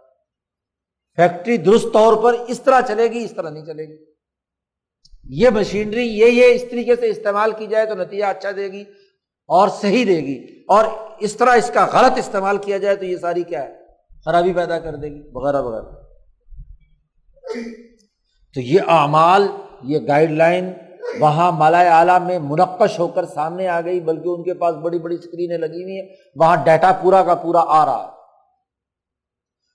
اور پھر جب امبیا علیہ السلام آتے ہیں تو وہی جو فرشتوں کو ہدایت دی گئی تھی، وہی اس فرشتے کے امام، چیف سیکرٹری جبرائیل کے ذریعے سے کیا ہے، وہ محمد مصطفیٰ صلی اللہ علیہ وسلم پر یا موسا اور عیسیٰ پر امبیا علیہ السلام کے اوپر شریعت کی شکل میں نازل ہو جائے تو گویا کہ شریعت کی اصل وہاں پر موجود اور محفوظ۔ ایک شکل یہ ہوتی ہے۔ آگے جا کر بحث کریں گے، جہاں شاہ صاحب نے ایک مستقل باپ باندھا ہے کہ شریعت وجود میں کیسے آتی ہیں، منہج وجود میں کیسے آتے ہیں۔ تو وہ دو دو طریقے ہوتے ہیں۔ ایک تو یہ کہ اللہ نے احکامات براہ راست دے دیے۔ وہ پہلے مالا اعلیٰ میں آئے اور پھر انسانوں میں آئے۔ انبیاء پر کتابوں کی شکل۔ میں ایک۔ اور بسا اوقات وہ اعمال ہوتے ہیں کہ انا نفوس البشر۔ اللہ بارست و لازمت العمال کہ انسانی نفوس نے وہ اعمال کیے مسلسل۔ اور وہ جو ڈیٹا اکٹھا ہوا، وہ جا کر اللہ میاں کو پیش کیا مالا اعلیٰ میں۔ جب وہ اعمال اوپر مالا اعلیٰ میں منتقل ہوئے، اور فرشتوں نے اس کو اچھی نظر سے دیکھا اور اچھی رپورٹنگ کی، یا کچھ اعمال کیے اپنی مرضی سے اور مسلسل کرتے رہے اور فرشتوں نے انہیں برا سمجھا اور بری رپورٹ وہاں پر دی۔ اور وہ مزہ اعلیٰ قرون و دہور اور اس پر زمانوں کے زمانے گزرے، صدیاں گزر گئیں۔ تو جن اعمال سے مالا اعلیٰ خوش ہوا، ان اعمال کی وہاں مستقر استقرار پذیر ہو گئی اور انہیں کو اللہ نے فرض قرار دیا۔ لازمی قرار دے دیا۔ کہ یہ چیز چونکہ انسانوں کا اجماع ہو چکا ہے۔ ان کاموں پر انسانوں کا اجماع ہو چکا۔ اس لیے یہ اعمال اچھے ہیں۔ آگے جا کر شاہ صاحب تقسیم بتلائیں گے کہ کون کون سے اعمال تھے کہ جو انسانوں کے مسلسل کرنے کے نتیجے میں ان کے اوپر لازم ہو گئے۔ صدیوں سے آدم سے لے کر اب تک۔ اور کون کون سے وہ اعمال تھے جو اللہ نے انسانیت کی پیدائش کے ساتھ ہی اس کے اوپر لازمی قرار دیے تھے کہ انسانیت کی بقا اس کے بغیر نہیں ہو سکتی۔ تو دونوں طرح سے اعمال وہاں جا کر مستقل ہو جاتے ہیں۔ یہ جو دوسرا کام ہے،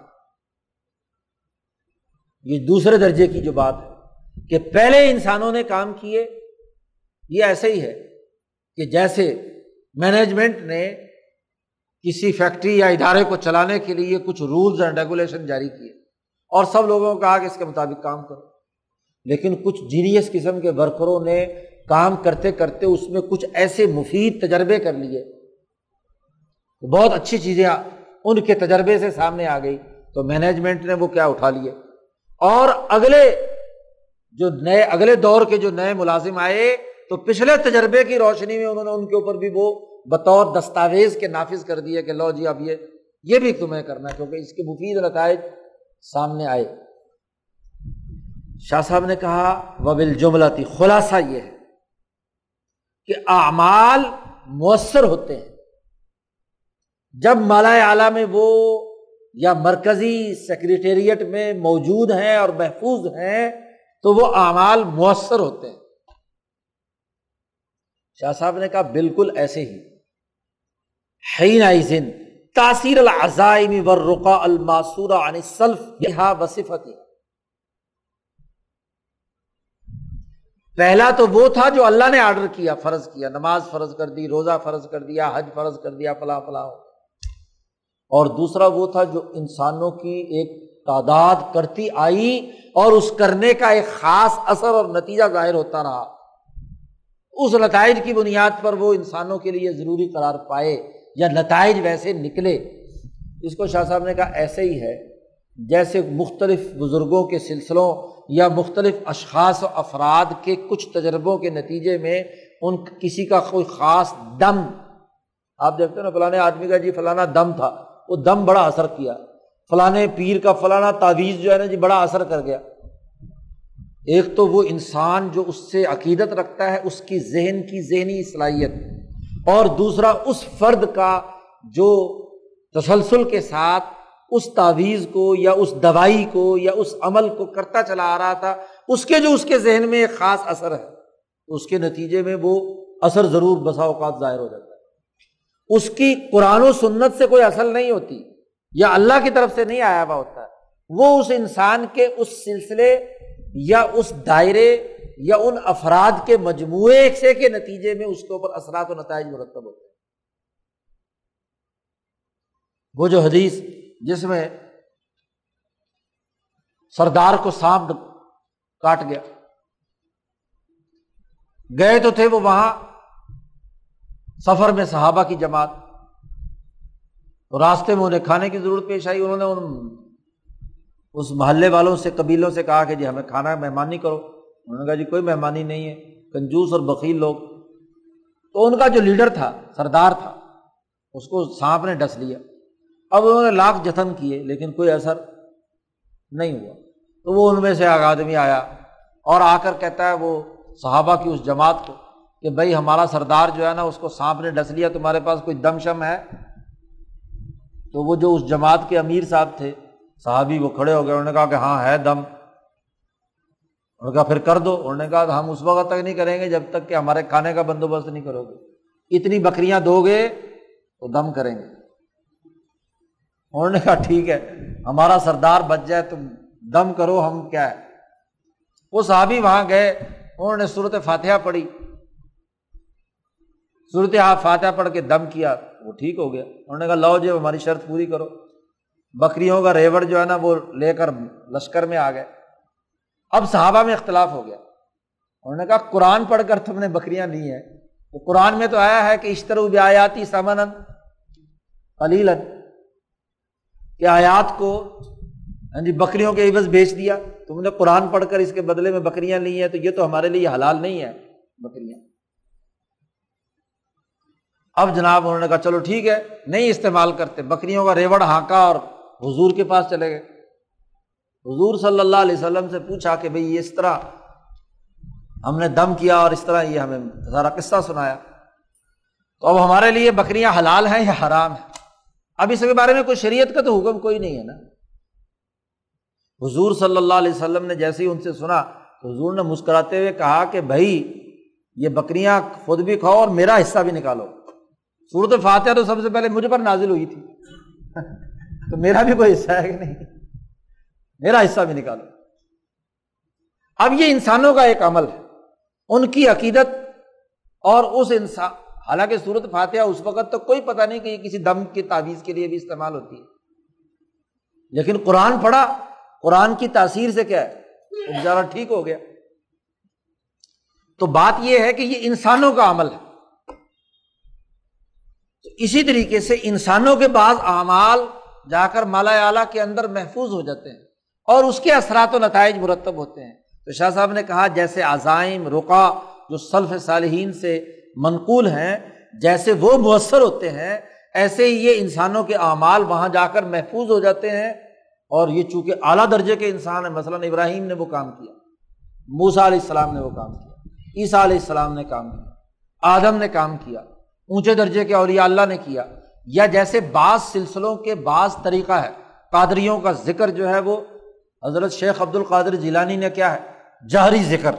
اب جہری ذکر نہ فرض ہے، نہ واجب ہے۔ اس کی خاص تاثیر انہوں نے دیکھی، تو یہی عمل اس سلسلے میں داخل ہونے والوں کے لیے کیا ہے؟ وہ عمل، وہ خاص حیات نفسانیہ پیدا کرنے کا ذریعہ بن گیا کہ ملائے عالم شیخ عبد القادر جیلانی کے طریقے سے وابستہ لوگ پر اس جہری ذکر کے اثرات مرتب ہوں گے۔ چشتی ہیں، تو چشتیوں کا ذکر ایستا آواز سے تو چشتیوں کے ساتھ جو سلسلے کے ساتھ وابستہ ہوتا ہے اور یاد رکھو وہ وابستگی بھی مزاج کی بنیاد پر ہوتی ہے اور اس مزاج کی صورت میں اس کے اوپر اس کا اثر مرتب ہوتا ہے یا نقش بندیا کا طریقہ ہے وغیرہ وغیرہ۔ اب یہ نہ شریعت میں فرض ہے نہ واجب ہے۔ یہ اللہ نے براہ راست پہلے حکم نہیں دیا، لیکن انسانوں کے عمل کے نتیجے میں وہ شکل وہاں پر جا کر محفوظ ہو گئی۔ خاص طور پر وہ تمام نیک لوگ جنہوں نے وہ عمل کیا تھا، مثلاً شیخ عبد القادر جیلانی، وہ آج مالا اعلیٰ میں موجود ہے تو ان کے واسطے سے جو بھی جائے گا، تو وہ عمل جو ہے وہ ایک اثر پیدا کرے تو اس طریقے سے مالا اعلیٰ میں انسانوں کے مجموعی اعمال کے بھی جو مفید ہوتے ہیں، وہ اپنے اثرات رکھتے ہیں۔ تو شاہ صاحب نے یہاں عمل اور خلق کا باہمی رب، اور اس میں اصل بنیادی چیز وہی ہے کہ انسانی نفوس کی صلاحیت اور استعداد کیسی اور چونکہ نظم و ضبط اور ڈسپلن قائم کرنے میں اعمال ہی اصل ہے اعمال کو اوقات میں ہاں جی ایام میں، اعداد میں، اسی طریقے سے اس کی حیت اور شکل میں، اس کو نقل کرنے میں، اس کا ڈیٹا جمع کرنے میں، اس کے اثرات و نتائج میں ہر پہلو سے اس کا جائزہ لے کر ایک اجتماعی نظم و نسق قائم کیا جا سکتا ہے۔ اس لیے اعمال ہی کو تمام قوانین میں بنیادی حیثیت حاصل ہے، چاہے وہ دنیاوی قانون ہو یا الہی قانون ہو اور الہی قانون میں چاہے وہ یہودی، عیسائی اور ہندو مت ہو یا مسلمان یا اسلام کا قانون۔ اعمال اور اخلاق کے درمیان ربط کی نوعیت یہ ہے۔ یہ اس باب کا خلاصہ ہے۔ چلیے جی بس کرو۔ آخری باب اس مبحث کا رہ گیا۔